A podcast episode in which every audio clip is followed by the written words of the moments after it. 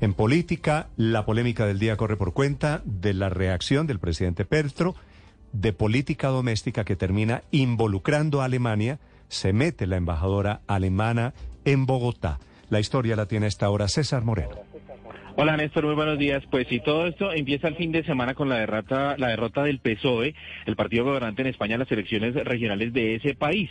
El triunfo de la derecha del PP y también de Vox, el partido ultraderechista allí en España.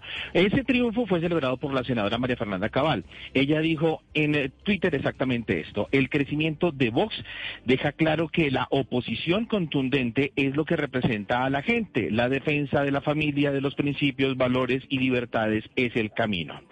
A esto respondió el presidente Gustavo Petro, allí haciéndole una citar tweet, y le dijo, es Alemania 1933.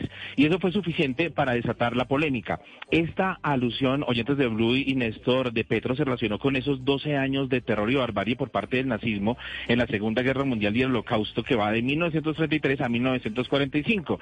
Allí triunfó el nacionalsocialismo en la Alemania nazi, esto es en enero de ese año, luego hay otras elecciones donde ya el nacionalsocialismo obtiene la mayoría por parte del nacionalsocialismo y ahí Hitler obtiene todo el poder. Cuando obtiene todo el poder, eso le da cuatro años para que él pueda gobernar a punta de decreto y luego ya viene entonces la instauración del nazismo y todo este odio a los judíos y el genocidio, el holocausto.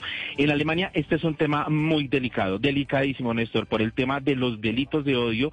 Esto tiene que ser un tema tratado con pinzas y no tan a la ligera como lo hizo Petro a través de un trino. Y lo que precisamente escribió Petro, pues no cayó absolutamente nada bien para la embajadora alemana en Colombia, Marian Schwegraf, quien afirmó que se trataba de una ligereza, aunque eso sí, no tagueó, es decir, no nombró, no nombró al presidente de la República y dijo la embajadora ¿Qué ocurrió en 1933?